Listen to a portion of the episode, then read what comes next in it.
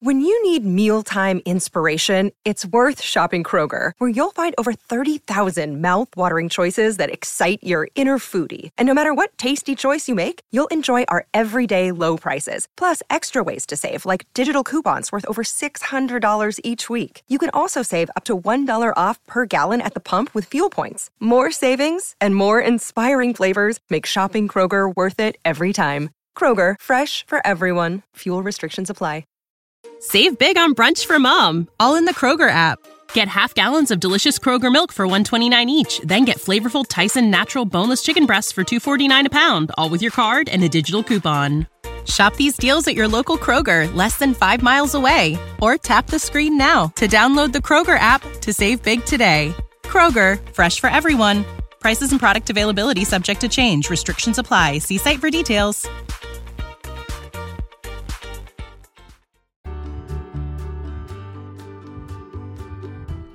Everyone, and welcome to the Your Village podcast Parenting Beyond Discipline, the place to learn about all things parenting and get your questions answered.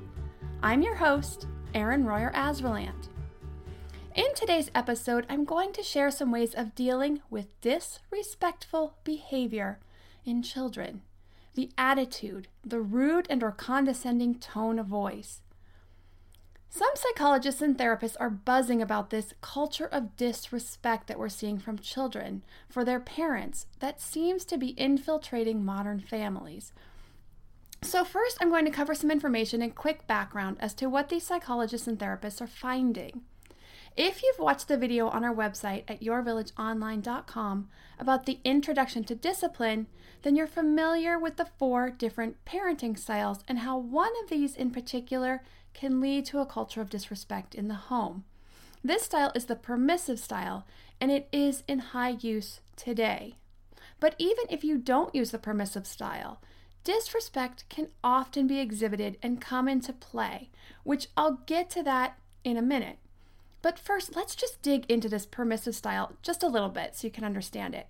Now, according to Leonard Sax, a family therapist, and many, many other therapists and psychologists also agree with his conclusions, myself included, there has been a massive transfer of authority from parent to child over the past 30 years. So much so that the kids' opinions, preferences, and wants have become at least as, but in some cases even more important than those of the parents.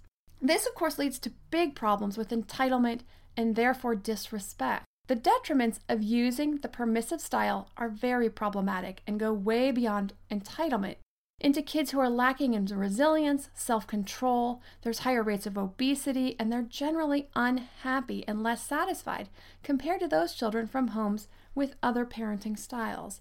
Now, I'm not going to go into the depths and lessons on these parenting styles, as it's a whole other topic.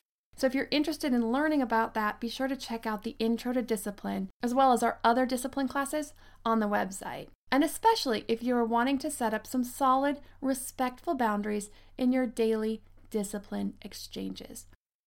So, what about parents who are using the democratic or authoritarian style of parenting, which is our positive discipline, rules and boundaries with follow through, warmth and kindness, but with firmness? Because we are treating our children with respect rather than controlling them through fear, that disrespect is going to rear its ugly head sometimes. So it's a matter of teaching and coaching respectful behaviors and making sure that rules and guidelines around respect are set up, understood, and adhered to.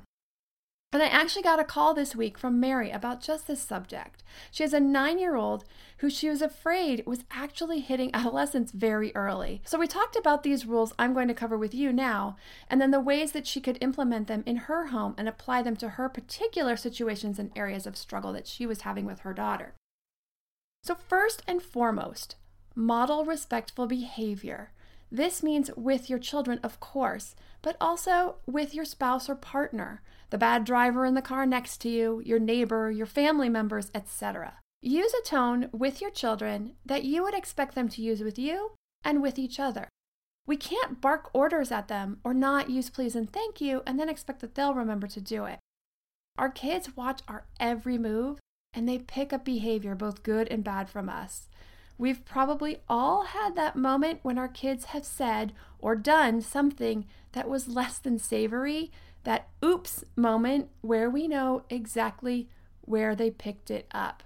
I have a few of these myself, a couple of swear words that I won't share, but I've had a couple of those that I've things I've done or tones of voice I've used, and I know exactly where they got it. So I know then that I need to watch myself better.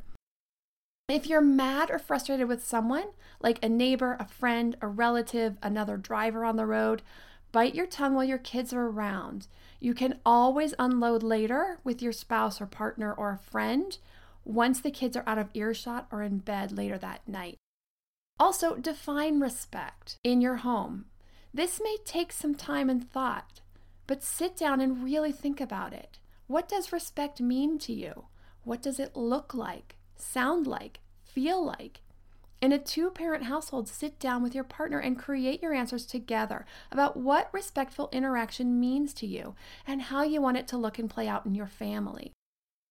In our house, respect is, of course, the respectful tones, the asking, the gentle reminding, the inquiring without accusing, that type of thing. But it also means leaving room for people to share disappointments, but in a respectful manner, not the whining or complaining or woe is me. This takes a lot of coaching and reminding with our kids. So it's going to take some patience, but use it, keep reminding, and you will start to see it come back. And you'll be very pleasantly surprised when you start to hear them use that nice tone of voice, and you'll know that it's sinking in. This brings me to the next point teach our kids how to disagree respectfully. It's important to give kids room to share disappointments, or if they feel slighted or they disagree. But there's the right way to disagree and the wrong way. Disagreeing the right way means sharing feelings and inquiring without accusing. It's not fair is one of my least favorite statements these days. I hear it a lot. So we work on helping our kids share their feelings. I coach them to say something like this I'm feeling disappointed because I was hoping to get the turn to go next. Instead, everyone stopped playing. Can everyone please let me have a turn before quitting? That sounds like a lot, but kids are capable of a lot if they're taught. And when they start to complain, I stop them, coach them, and then I have them practice. So the statement that I help them share, they then have to say it back to me. I say, What are you going to say next time? How are you going to handle this differently next time? And then they will then repeat back to me what I've coached them on. And pretty soon you'll start to hear them start to use their words and say things like, I'm feeling mad, I'm feeling angry, I'm feeling frustrated, I'm feeling disappointed, and start sharing their feelings in a more respectful manner. Also, teach social skills. Now, this is a wide category. It includes the basics like listening to others, sharing, and taking turns. But it also touches on a sense of empathy, recognizing other people's emotions, and being able to respond appropriately.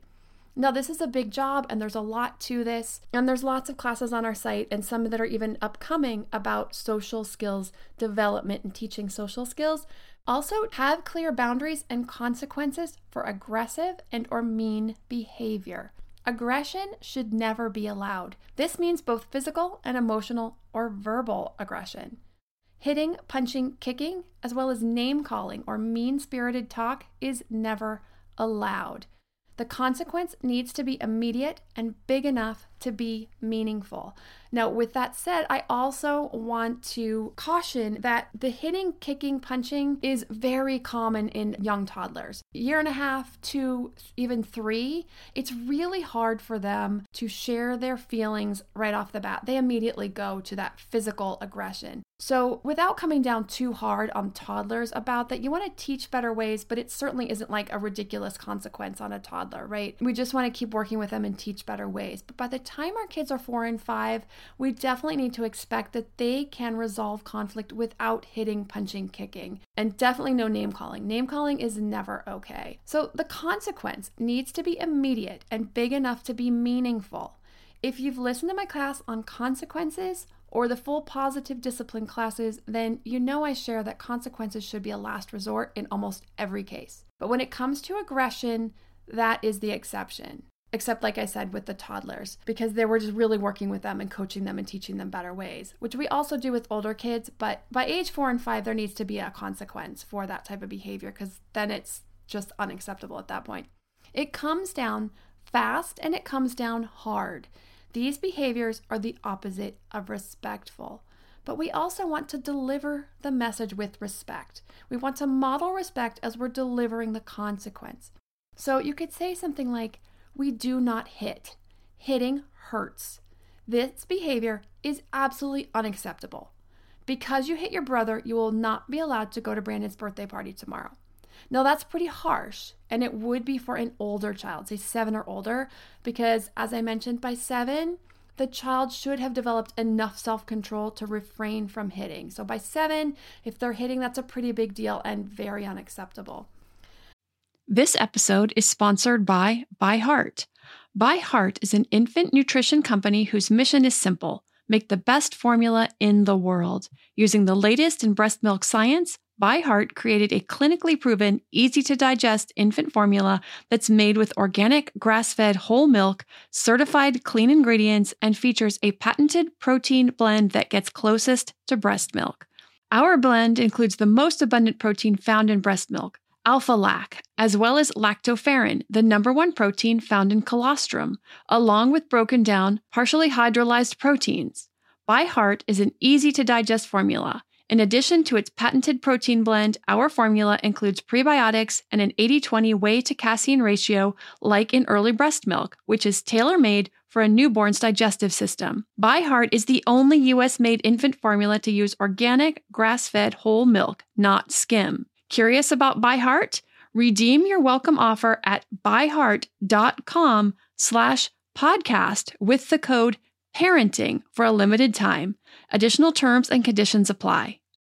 When you need mealtime inspiration, it's worth shopping Kroger, where you'll find over 30,000 mouth-watering choices that excite your inner foodie. And no matter what tasty choice you make, you'll enjoy our everyday low prices, plus extra ways to save, like digital coupons worth over $600 each week. You can also save up to $1 off per gallon at the pump with fuel points. More savings and more inspiring flavors make shopping Kroger worth it every time. Kroger, fresh for everyone. Fuel restrictions apply.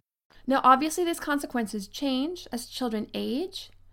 Coaching is always involved. No matter the age, coaching is always involved. With toddlers, coaching is first. Always going to coach. If they're hitting with a toy, you're going to take the toy away. Even if they're three or four and they're still working on it, they still don't get to have the toy.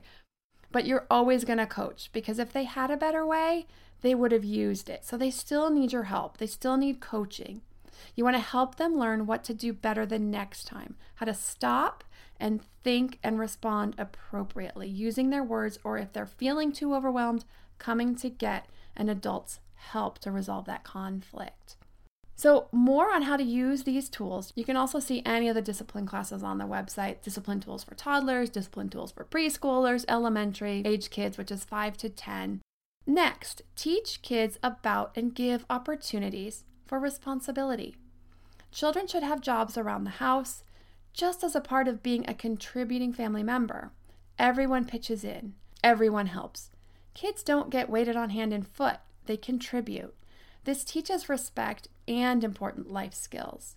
They can also do some extra jobs to earn allowance as well. And I discuss this jobs by age and how to balance jobs as a contributing family member versus jobs for allowance in a class on chores and allowance on the website if you're interested in learning more about ways to implement that in your home.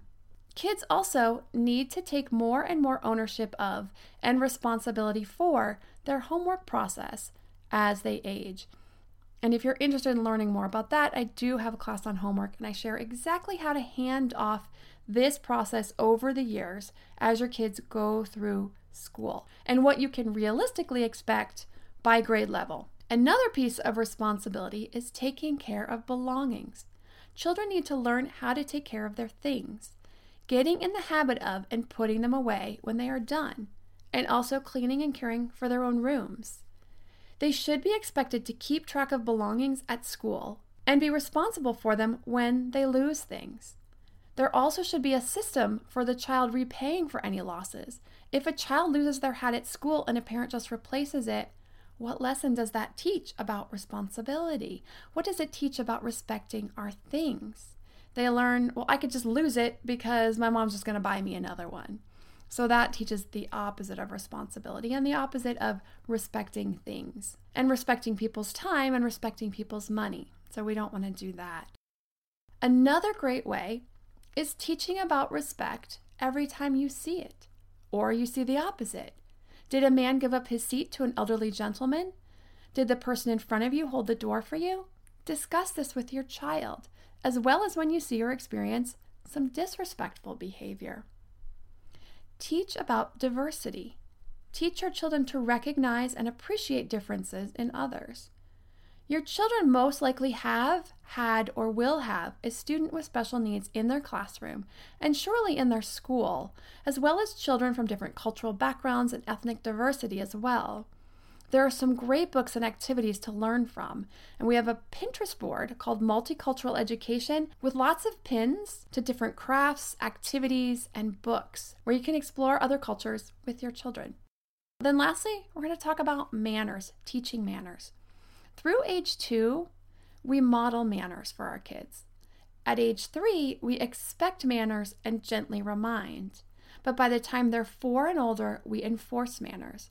This includes pleases and thank yous, but also includes speaking in a respectful tone and listening to others and not interrupting.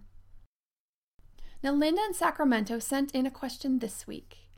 My two year old daughter has been quite the handful lately, screaming no at us a lot and refusing to do even the smallest request. I'm glad you're asking this question, Linda, because so many parents come up against and struggle with this. So, first, I want to start by sharing what it means to be two years old from a developmental standpoint. We child development experts and psychologists use a term we call developmentally appropriate. So, as maddening as these behaviors are, they do fall into being developmentally appropriate. It doesn't mean you don't want to work on it or teach better skills, and there are some great ways to do this, which I'll share in just a moment. But it does mean that this is what we do expect to see. So, around the age of 18 months to two years is when we really start to see a real push for independence. And you're seeing part of this push in the use of the word no. During the second year, most children move through a stage of saying no pretty much all day long and doing the exact opposite of what is requested of them. Now, this stems from their developing sense of self. They are learning they can voice an opinion, and they're testing the power of that opinion. Children need to experience this so that they can move beyond it. So, as annoying as it is, we got to get through it and move beyond it. They're also learning how to speak up for themselves, which is also an important life skill. So now our job becomes how to teach them to do this in a socially appropriate manner. And this takes some time and patience. Two year olds are also developing and experiencing more complex emotions such as fear and jealousy. They're finding themselves in more complex social situations like sharing space and resources with other toddlers. All of this is happening while they have yet to develop the ability to deal with it all effectively. They have very few skills at this point. Now, I do have a class called Your Developing Toddler that is currently in progress, and it will be added to the website in the next several weeks. And it covers every aspect of toddler development how to assist your child on every level, from social, emotional, language, physical development, and more. So, if you're interested in being alerted when that class goes online, be sure to sign up for our newsletter at yourvillageonline.com slash contact, and you'll see the form right there on the left-hand side near the top of the page. So just having this understanding of what is happening with our toddler from a developmental standpoint and how to coach her in learning these skills is a huge step and a huge relief for many parents.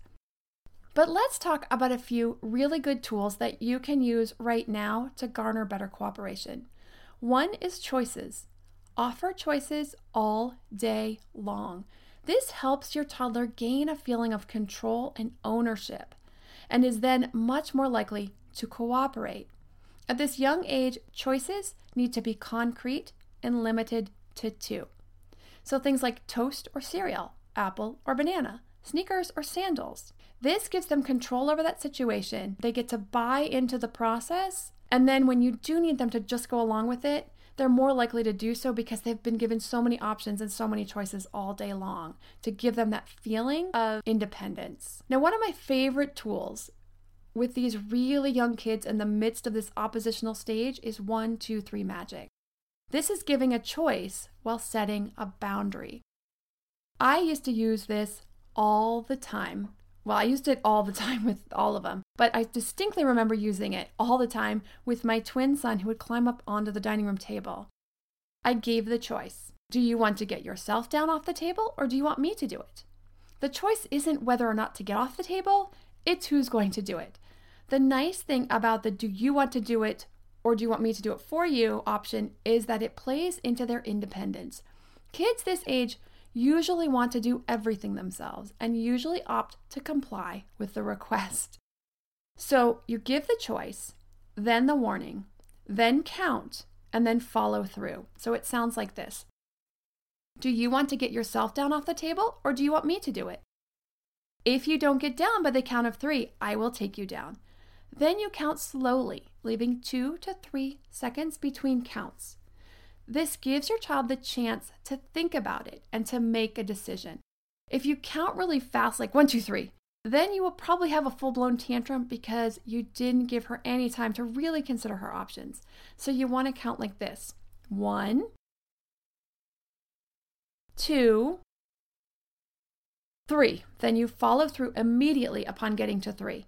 Do not stop in the middle of the counting, no matter what protest comes. Keep counting. Do not pass go. Do not collect $200.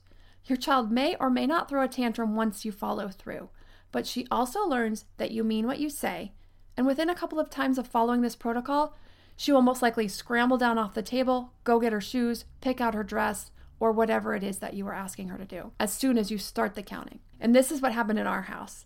It only took a couple of times of doing this, and as soon as I would start counting one, my son would just scramble right down off that table or the other would do exactly the same. Whatever it was I was asking them to do, the moment I started counting, they would go get their shoes. They would put the toy in the box, whatever it was that I asked, because they knew that I was going to follow through on whatever boundary it is that I set. Also, for parents, it's a great way to begin practicing boundary setting and letting your toddler know that you mean what you say.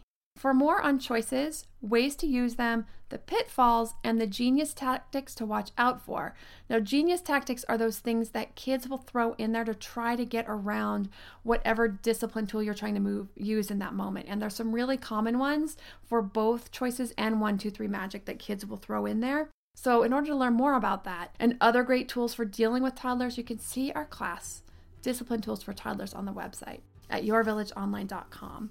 So, Linda, I hope this gives you some really good places to start and some good tools for getting some compliance in these really difficult toddler years.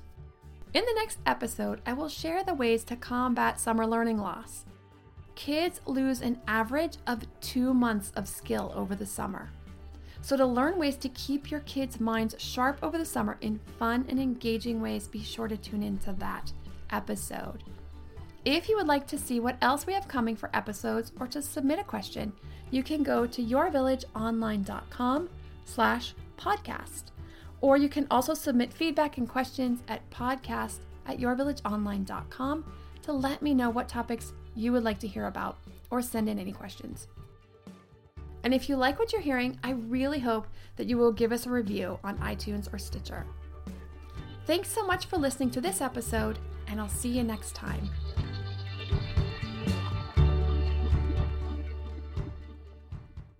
Catch those springtime vibes all over Arizona. Break out of the winter blues by hitting the water at one of our lake and river parks. Take a hike among the wildflowers. Just make sure to stay on the trails and leave the flowers for the bees.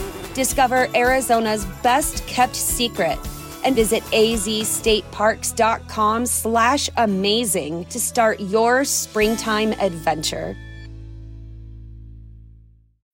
When you need mealtime inspiration, it's worth shopping Kroger, where you'll find over 30,000 mouthwatering choices that excite your inner foodie. And no matter what tasty choice you make, you'll enjoy our everyday low prices, plus extra ways to save, like digital coupons worth over $600 each week. You can also save up to $1 off per gallon at the pump with fuel points. More savings and more inspiring flavors make shopping Kroger worth it every time. Kroger, fresh for everyone. Fuel restrictions apply.